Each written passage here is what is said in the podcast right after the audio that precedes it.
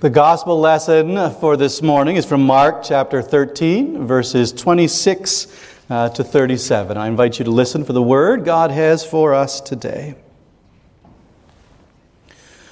Then they will see the human one coming in clouds with great power and glory. Then Christ will send out the angels and gather his chosen ones from the four winds, from the ends of the earth to the ends of heaven. From the fig tree, learn its lesson. As soon as its branch becomes tender and puts forth its leaves, you know that summer is near.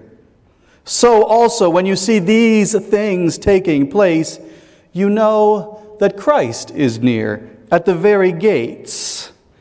Truly, I tell you, this generation will not pass away until all these things have taken place. Heaven and earth will pass away, but my words will not pass away. But about that hour or day, no one knows, neither the angels in heaven nor the Son, but only the heavenly parent. Watch out, stay alert for you do not know when the time will come. It is as if someone took a trip, left the household behind, and put the servants in charge, giving each one a job to do, and told the doorkeeper to stay alert. Therefore, keep awake, for you do not know when the head of the household will come in the evening or at midnight when the rooster crows in the early morning or at daybreak, or else he may find you asleep when he comes suddenly. And what I say to you, I say to all keep awake. The word of the Lord. Thanks be to God.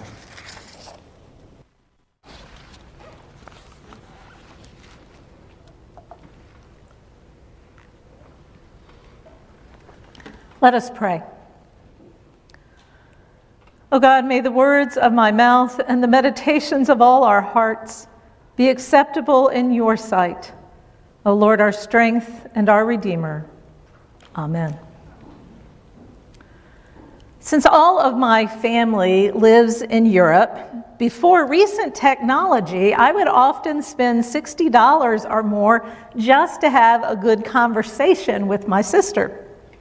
You can imagine what a gift it is that now, without paying a cent, I can get on our family page on an app called WhatsApp, and it lets us talk or text or FaceTime or send videos or send pictures and keep up with each other. Lately, my favorite videos have been of my great nephew, baby Silas, having new experiences. From knocking over his blocks and the excitement in his face about that, to sitting up on his own, to strumming his dad's guitar, and now pulling himself up to a standing position. While he can stand flat footed, most of the time he's on his tiptoes as he tries to explore more of his world. Trying to get up the stairs if he can, trying to see what's in the trash can, or more recently, succeeding in getting high enough to drop some of his plastic toys in the toilet. His parents have a baby backpack carrier to carry him in the Alps when they go hiking, which they do quite often. And now he wants to get out of the backpack and see more. He wants to take it all in too. The wonder in this little bitty boy's eyes as he looks at the mountains or a Christmas tree or the stars up above or even into his parents' eyes. They are filled with such wonder that it can't help but warm your heart. It's just such an amazing thing when children are filled with anticipation and awe. Advent is a time of year that calls us back to that sense of wonder. And yet, it is not a magical, sentimental, nostalgic sort of wonder that tries to just deny or ignore the harsher realities of the world. Even baby Silas had that reality smack him in the face when he had RSV and he sounded like a little baby elephant trumpeting whenever he tried to breathe. My niece, trying to comfort him through the nights, didn't sleep for a few weeks. In the midst of life's difficulties, we realize even more our need for Christ's presence in our lives, for God to come and meet us where we are and give us hope. When Mark writes his gospel, everything seems to be falling apart in his world. He writes just after the Jewish revolt against Rome's occupation. Rome later will retaliate by destroying the temple, the center of Jewish worship life, and many people will die in the violence. Just before the part of the scripture that Steve read to us this morning, Jesus tells about the destruction of the temple to come and the persecution and the suffering that his disciples will endure. Doesn't sound very hopeful, does it? Doesn't sound like Advent. As an anonymous author on a blog called Salt has put it, to really hear Mark's gospel, we have to listen from a position of desolation, chaos, and bewilderment, putting ourselves in those shoes, so to speak. We have to listen alongside the traumatized soldier, the displaced refugee, the heartbroken addict, the exhausted nurse, the grieving spouse. This is where Mark lives. These are the depths from which he proclaims good news. Can you see the connection between the experiences of first century and our experiences today. Those who are hurting the most are acutely aware of their need for a Savior. Faith is not an exercise in denial, and there is no way around the fact that things are a mess in our time too, as they have been in years past. We have the violence in places like Ukraine and Ethiopia.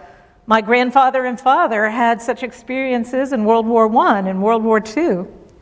We have the pandemic. The 14th century had the bubonic plague. The more things change, the more they seem to say the same. This last mass shooting in Virginia really undid me. In recent years, the violence in my home state has continued to grow. Just a few years ago, angry white supremacists with tiki torches spewed their rhetoric of hate as they marched across the lawn at the University of Virginia where I once walked across for my graduation. While it is upsetting to me, I try to put myself in the shoes of someone on the receiving end of that hate. Knowing God's love for those who are hurting makes us want to do more to express that love to them. It fosters empathy and compassion so that we can support those who are hurting the most. That is what Jesus is asking us to do when he commands us to be alert, to stay awake. He's not saying that you need to be sleep deprived, but that you don't want to spiritually sleep through your life. Being alert means paying attention to others around you, noticing where and through whom Christ may be drawing near to you, a willingness to be a light in the darkness. We usually look at apocryphal images in the gospel as only pointing to the end times and a distant future, but Mark is looking at past, present, and future. Notice that in today's scripture, Jesus is speaking soon before his journey to the cross, and he talks about evening, midnight, cockcrow, and dawn. Do those words bring to mind anything to you from the story of the Passion? The disciples gather in the evening in the upper room. Jesus prays in the Garden of Gethsemane in the middle of the night. The cockcrow is a sign of Peter's denial of Jesus.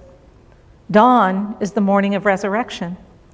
It seems like Jesus is trying to help his disciples and us to understand that the end time will be like his death and resurrection, a time when God's love will be poured out upon us not something of which to be afraid.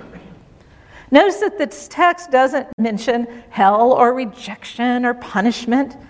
We are simply told that Christ will come and gather people together from all the earth.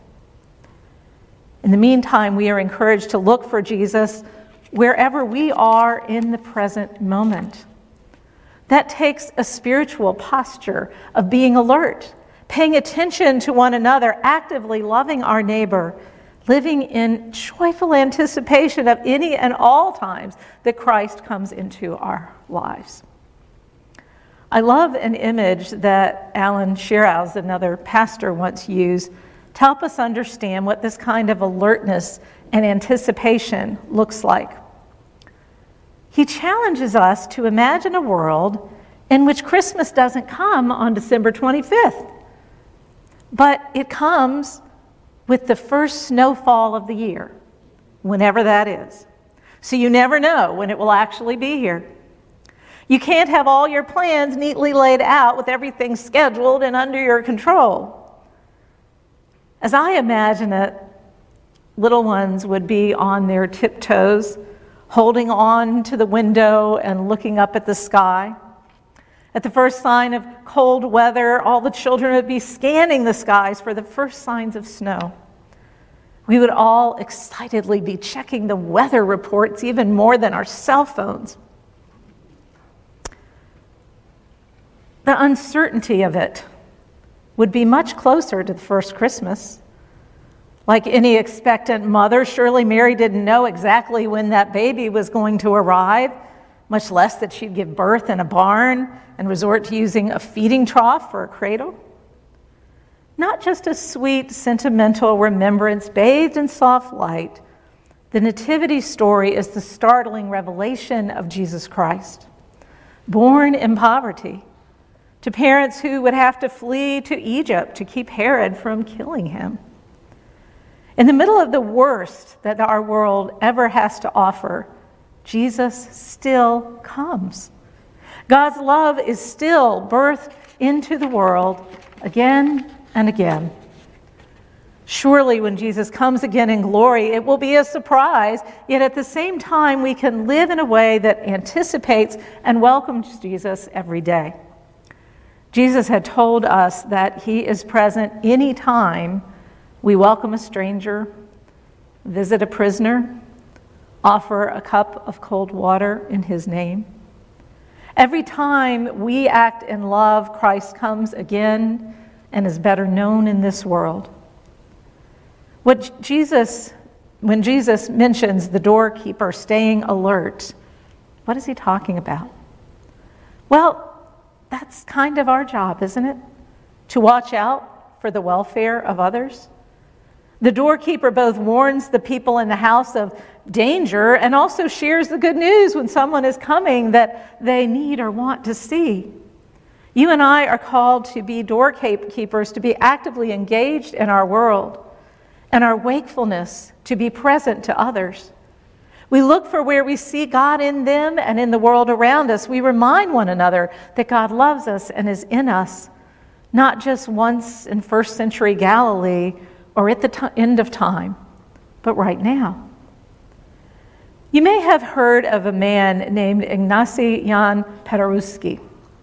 He was a Polish pianist and composer who became a spokesman for Polish independence. He also became the new nation's prime minister and foreign minister, during which he signed the Treaty of Versailles, which ended World War I. For a man of such distinction and prestige, he was also known to be kind and incredibly humble. Among the many stories about him were those that showed his big heart. One time, in a large concert hall. People had gathered in their finest clothes, the men in their tuxes and the women in their ball gowns, and they were milling around before the concert, talking to each other as they waited for Paderewski to arrive and start the concert. While his mother's attention was diverted elsewhere, a nine year old little boy slipped away from her. He climbed up onto the stage and sat down at the grand piano and began playing chopsticks. He was met with scowling, disapproving faces, with angry comments from people in the crowd. Hey, don't bang on that piano. You can't be up there. Where's your mother? Paderewski, who could hear all of this from backstage, came out. Standing behind the boy, he put an arm around him on each side and began playing elaborate harmonies. Soon the audience was captivated and smiling. The great composer kept whispering in the boy's ear to keep going. Don't quit, he said. Keep playing. I'm right here. Isn't that the posture of Jesus Christ in your life and in mine? When the pain and suffering of this world seem too much, or when others put you down, or when you feel like giving up or giving in, Jesus comes along and puts holy arms around you, whispering in your ear, Keep going. I'm right here. I love you. Our challenge in this Advent journey and in all of life is to look for the presence of God in others and in the world around us. To be on our tiptoes, looking for where the kingdom of God is already among us. Then we put hope into action, attentive to everyone who needs to see the love of Christ through us. Here again, the sense of urgency and our text from Romans, as paraphrased in the message. But make sure that you don't get absorbed and exhausted in taking care of your day to day obligations, that you lose track of the time and doze off, oblivious to God. The night is about over, dawn is about to break. Be up, be awake to what God is doing. We can't afford to waste a minute. Friends, our Advent hope is that we wake up to the wonders of God's grace, even as we face the most difficult realities of our lives.